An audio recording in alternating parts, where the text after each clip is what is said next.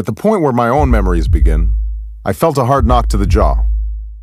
My head flashed with a dull, steady throb, and I wobbled to regain my composure. I took my first tentative steps with my eyes closed, and my mother's eyes shone with tears. Perhaps she blamed herself. They had poured all their lingering hopes into my success. In return, I occupied the place where their dreams had been.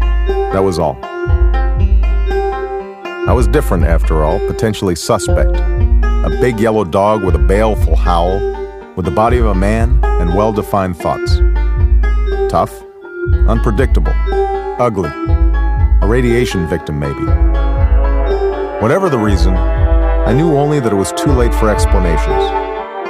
I went into the bathroom and stood in front of the mirror, naked, and wondered if something was wrong with me.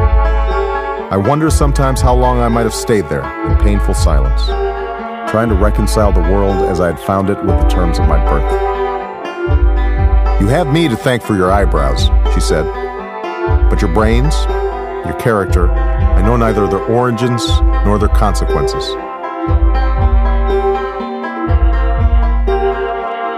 If you want to grow into a human being, she said firmly, it was a matter of taking life on its own terms.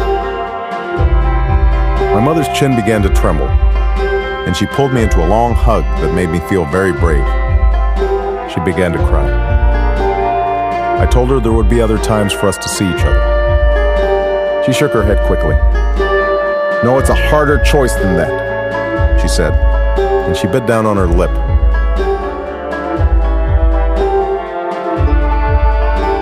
I still trusted my mother's love, but from that day forward, I understood.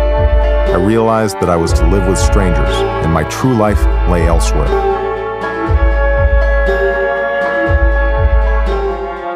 I listened to crickets chirp under the moonlight until she disappeared from sight, walking down an empty road.